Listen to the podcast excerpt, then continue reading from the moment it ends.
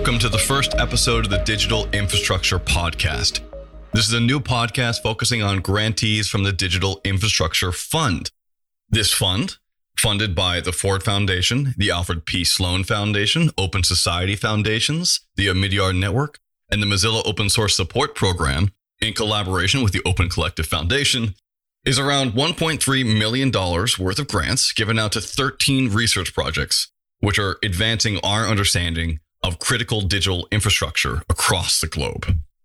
For those of you who are new to digital infrastructure, the very idea is that all of our society at this point is built up on open source, on code, on projects that, like roads, bridges, sewage pipes, what have you, need to be maintained.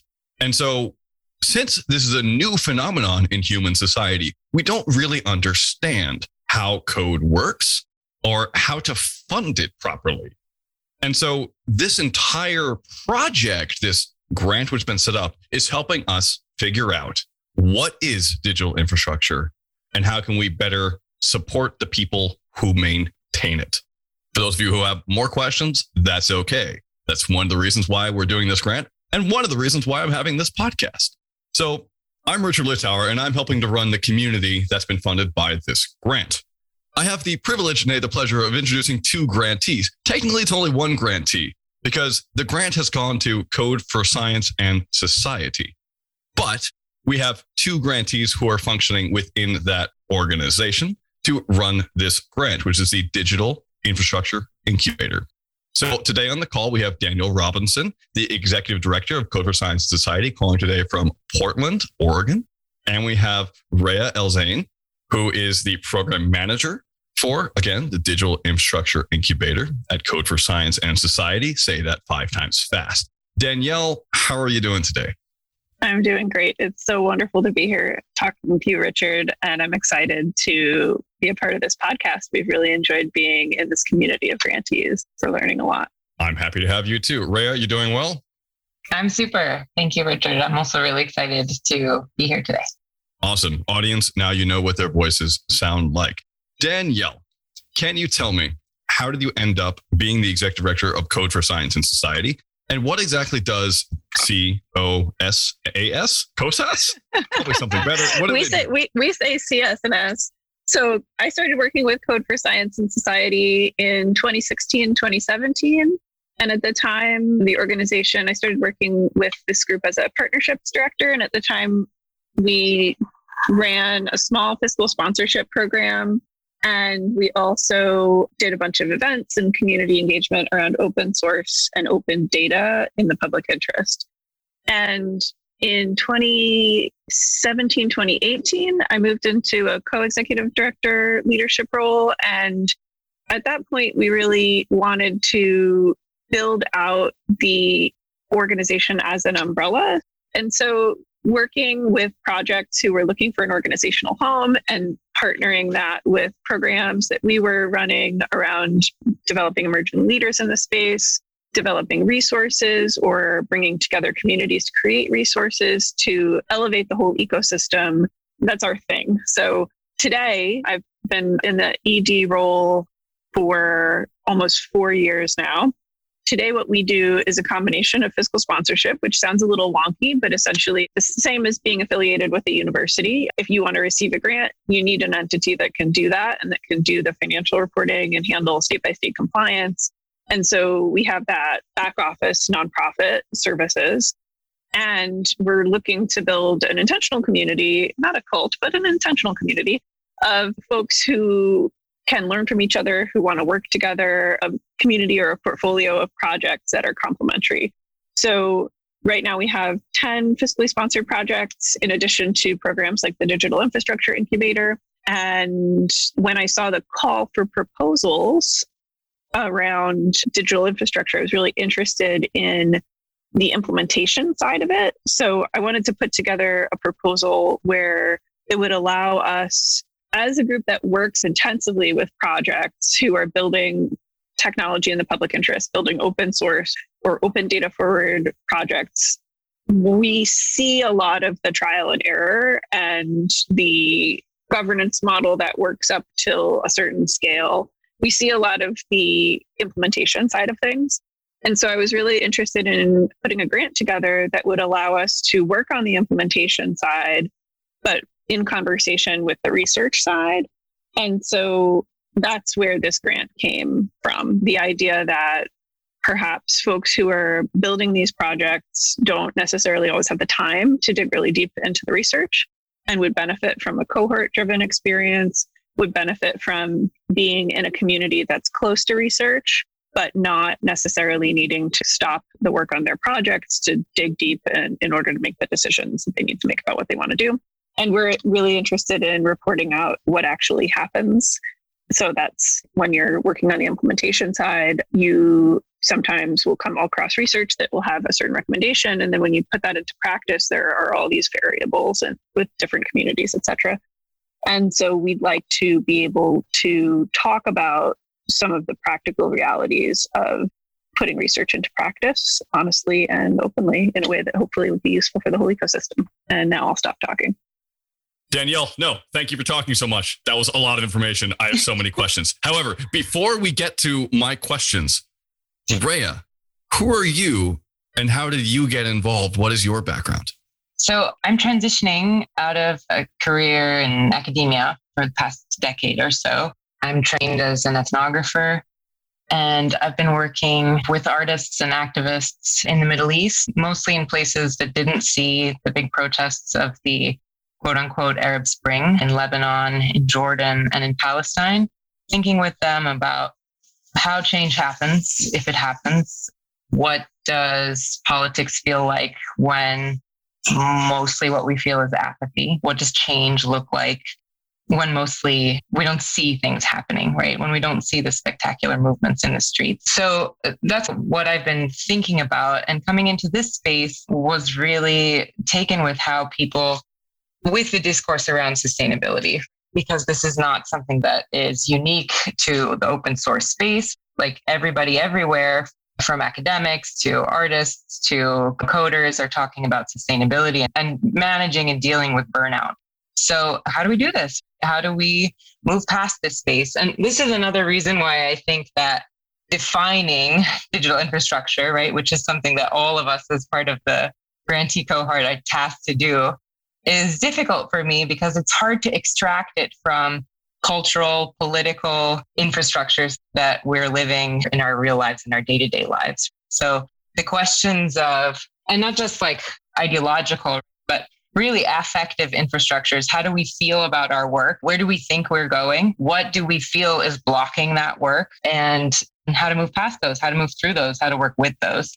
So those are like bigger questions that I've been thinking with and about for some time. And I think what the incubator affords is a space for people to come together and think those things through together.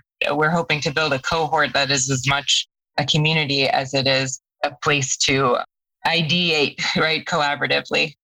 Thank you so much. I don't really know what you're talking about because sustainability is number one on the streets of Montpelier, Vermont. I look outside right now and they're all marching with signs saying, keep our code safe and secure. So, whatever. That's obviously irony, but it is good to have your perspective. It's good to have both of your perspectives. Thank you both for giving them. Before we move on to talk about the incubator, I want to go back and ask a few questions. So, Code for Science and Society has been around for a few years now why would I choose to have my project, if I'm a researcher, incubated there as opposed to somewhere else? Sure. So, if you were a person who was looking to receive a grant to perhaps do research, build an institute, engage in building technology, or some perhaps like community work like the Research Software Alliance or Reproducibility for Everyone, if you're looking for a place to receive your grant, you have plenty of options. There are all kinds of different ways that you can do that. I think people typically that come and want to work with us are looking for, they may be small teams, they might be emerging leaders, they may be small teams, sometimes just really one person on staff with an advisory board or a steering committee. It can be a little isolating to do that work by yourself when folks bring their projects to us, they know that our team is going to work to add capacity. So we don't just do the back of office financial and compliance stuff. We also do regular calls on strategy, regular calls on really whatever the project needs help with. So, do they need help writing job descriptions? We can get them resources. We can put them in touch with other leaders of similarly sized projects, talk about how other people have done it. So I think what we do in the fiscal sponsorship program is really adding capacity to these small teams that are often new projects or emerging leaders. And our goal is not that they stay with us forever. We would like them to get where they want to go. And so sometimes that means they want to run their own 501c3, their own independent nonprofit. And so we have a lot of experience to help a project start staffing for that, start planning for that, to actually spin out. And so, yeah, so that's our approach. We're pretty small, so we can't actually work with, you know, everyone who comes interested in working with us. I think we do a good job of having great relationships across the fiscal sponsorship ecosystem and helping when someone reaches out with an inquiry. I always have ideas of who else they should be talking to so they can really find the best place for their project to land for the best chance of executing the way they want to. Yeah, I'll just chime in there to say that from my perspective, Code for Science and Society is aiming to build out sustainability in the open source ecosystem. And to do that, it runs three main programs. One is the fiscal sponsorship program, which is primarily what Danielle has been discussing about removing some of the administrative burden from emergent projects in the space. The second program that we run at CSNS is an event fund where different individuals, groups can apply for funding in order to run their own event with the understanding that events and conferences like bring people together, build community, flesh out relationships, etc. The third program at CSNS is this new program, the Digital Infrastructure Incubator, which I am coming on board specifically for. And this program is geared to strengthen relationships with the research community bridging research and practice. So if the fiscal sponsorship program is really like strengthening our relationships with funders, project relationships with funders, right? Making sure that things are reported correctly, compliance is in order, right? So that the money comes in, spent where it's supposed to be spent, it's reported out the way it's supposed to be reported out, etc. That, right, like really like strengthens the relationship between where the money is coming from, where the money is going, that's a key component of a healthy ecosystem and a sustainable one.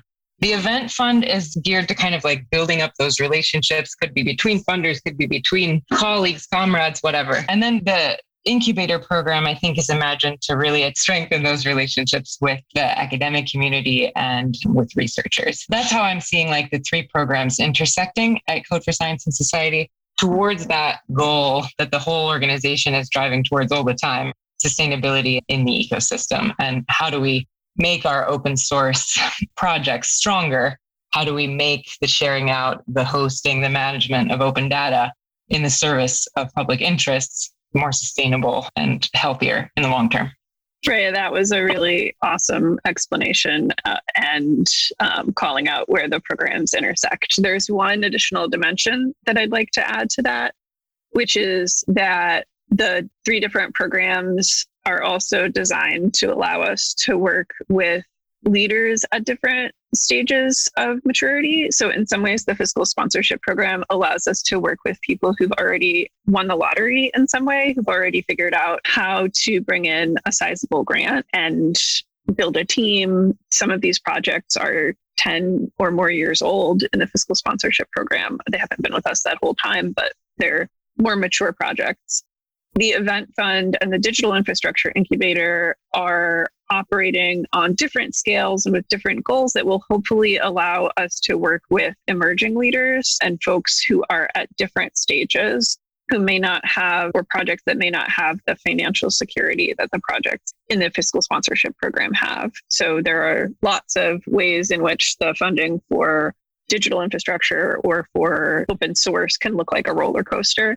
And so, through the Event Fund, which is focused on data science, and the Digital Infrastructure Incubator, I'm hoping that we're able to work with people whether or not they have a grant to administer, because in some ways, fiscal sponsorship really is all about that administering the grant. And we have this approach to add strategic consultation and really try to help incubate and grow a project in that program But there are plenty of people who are running volunteer stewarded initiatives or who are in the down part of the roller coaster of funding or who are running new projects for whom fiscal sponsorship wouldn't be a good fit for a relationship.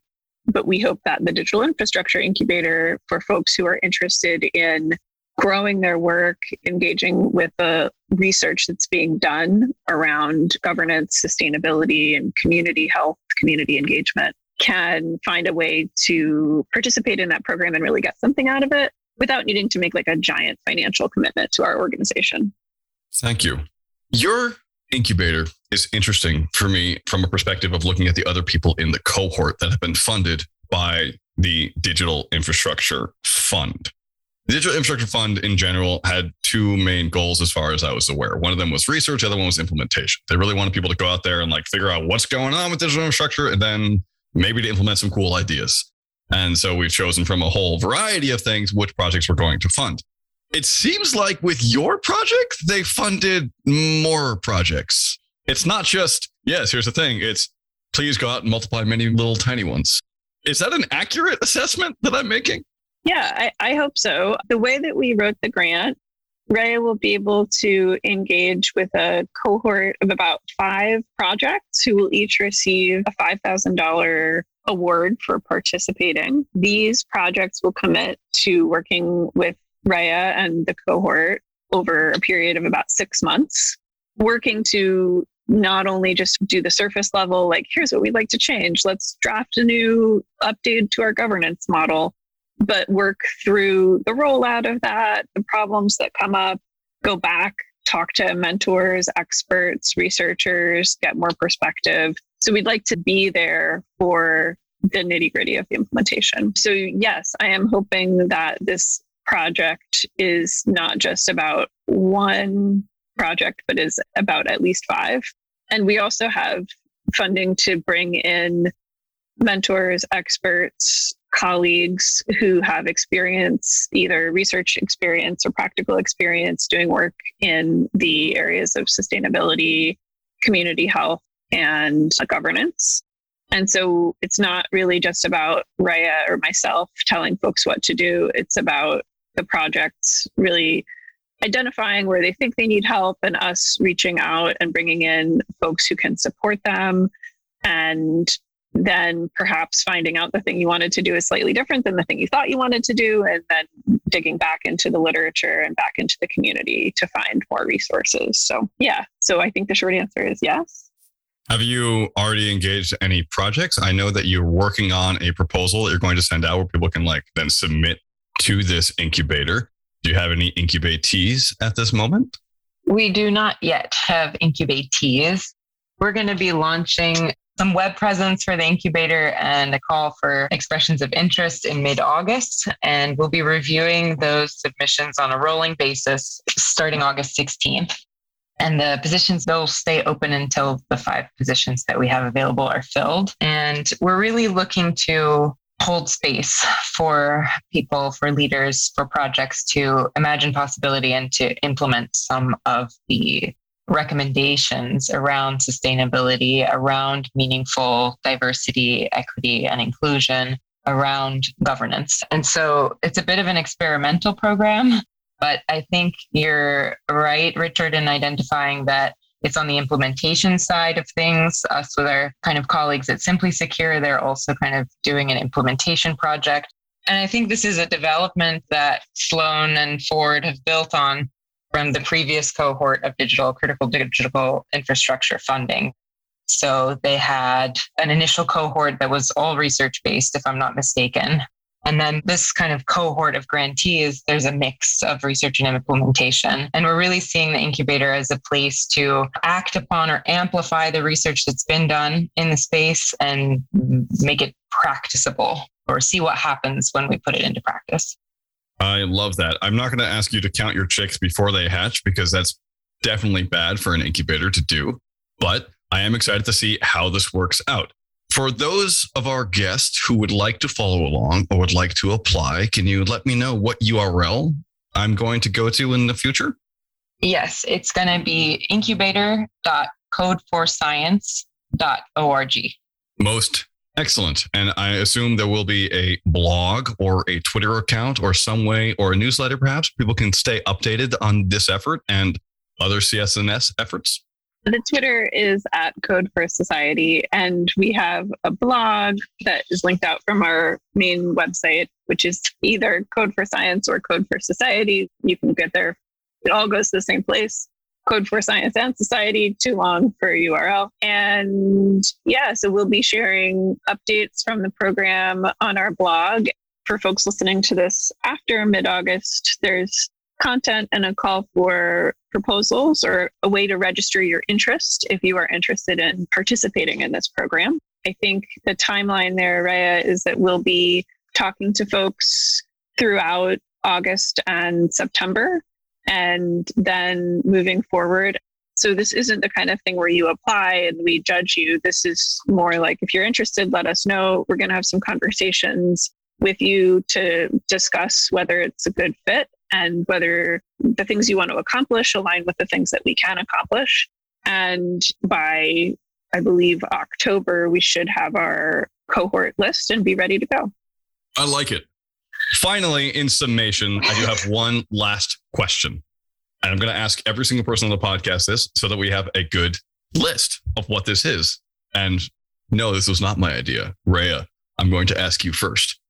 What is digital infrastructure to you? So, what I've been thinking about is that there's so many definitions and applications for the phrase digital infrastructure. It can be satellite communication, it can be broadband, it can be like the code, it can be your phone, right? So, what is digital infrastructure? I think that it means a lot of different things to a lot of different people. Another phrase that is coming up a lot, right? Obviously for us, and that has similar kind of ambiguity about its definition is open source. So, like, what is open source and who defines it, right? Are we talking about standards? Are we talking about who's in the club and when? For me, what's interesting is how projects and how individuals are orienting themselves in this space and towards those two terms. So I'm less interested in defining what they are than in acknowledging the range of affects and things that are associated with them. There is like concern for the precarity of digital infrastructure. There is confidence in the proud future that it will bring. There is criticism of the structures of power that it enables. And I think that these are all important kind of associations to acknowledge and to orient oneself. Like well where am i kind of in this space and what does the phrase mean to me? And so what we're asking potential incubator participants to do is just that. How do you relate to these two phrases? What does it mean to you? Acknowledging that csns works in a specific iteration of open source which is mostly open data in the service of the public interest so we have like an additional public interest tech angle that we are working in. Not all interested projects in the incubator need to be doing exactly that, right? But I think it's important for us to acknowledge where CSNF relates to that space. So that's my answer to that question, which I acknowledge is a little dodging the question. I critique your answer only in that I don't think your answer is at all weak. And being new to the space, one of the reasons that I was really excited to work with you on this is because of the time that you've spent studying other communities and their relationship to change. I come to open source and digital infrastructure from scholarly infrastructure for science, knowledge production, sharing of data, knowledge sharing, access to knowledge, open knowledge, all of these things. That framing is just a piece of what digital infrastructure is because I think participation in economies, access to healthcare, there are all these things that are now anything I think that is governed by digital or technical infrastructure or accessed via could be digital infrastructure, which is why open source digital infrastructure is such an umbrella. It's such a large umbrella because you can slice and dice it in a million different ways. And you could really focus on sort of payments and economies, or you could really focus on knowledge and knowledge creation, knowledge sharing, or you could really focus on like nitty gritty dependency trees. And these are the modules that do this. And these millions of companies and projects use them and stay away from what are the big spaces of influence because if you're so far down in the stack and you touch everything. So I like that you dodge the question, quote unquote. I appreciate that. And I think it's useful because we can keep our blinders on or stay focused on the areas that we know and miss out on some of the intersections and bigger conversations that we could be engaged in. And I think digital infrastructure as a concept or open source digital infrastructure as a concept is really part of, or for me, it's part of what is our relationship to technology going to look like in the future. When I'm considering these things, I'm considering what is the future of technology, period. So for me, it becomes like a really big question, which is maybe we definitely don't have time to, to get into on this podcast. But I think there are many futures that are laid out before us. And if we can move towards a future where there is a stewarded and sustainable, community centered commons, these can exist in a way that is a little bit more sustainable than they have in the past. If communities can be more engaged in production and access to software data knowledge, I think that we have a better chance of the sort of future that we want. And so that's what's on my mind when I think about digital infrastructure. I do have a lot more questions obviously, mostly because I'm used to a 40 minute format, not a 20 minute one. So I want to know who are you most excited to work with? Or what books or articles would you recommend for people to read before they go forth and do these things? However, I think we are running up on time. So instead of asking those questions, I'm going to leave them as open questions for the audience to answer for themselves. If you're interested in getting involved, you could always go to incubator.codeforscience.org and take a look there. Please share it widely. If you're interested in much wider questions about digital infrastructure, such as what is digital infrastructure, we will soon have a website up. We do not have it yet, but we will have it soon, and I will share it as soon as I am able. So keep in touch and maybe listen to the next podcast. Yes, seriously, there's always more to do. This is the way the world works. It's weird. But thank you all for listening right now. If you have any questions, you can always contact me at, at richard at opencollective.com. Happy to answer. And Danielle and Rayya, I want to ask you both is there anywhere we could follow you personally on the internet? I am on Twitter at R A Y E L Z. And I'm also on Twitter and LinkedIn. You can find me on Twitter at Danielle C. Robbins. And that's probably the best place, but it is pretty much like a work account with occasional comments on local politics. Which is increasingly just how it goes. It makes sense to me. It was incredibly great to have you on this podcast. Thank you so much for taking the time. Thank you, Richard. On our website, you'll find some of the things that we've read in our reading. So that can answer your question about what to read, maybe. So Excellent. there's a little initial mini bibliography there. Yeah, and for folks who are interested in participating and following along, please follow us on Twitter at Code for Society. And you can also subscribe to the Code for Science and Society blog from our main Code for Science website, where you would get updates when we share them. Thank you so much. And all these links will be in the show notes. Again, this is the Digital Infrastructure Podcast, as we're our first guest, Danielle Robinson and Rayya Zein, coming together from Code for Science and Society. Thank you so much for coming on this podcast. It was great to have you.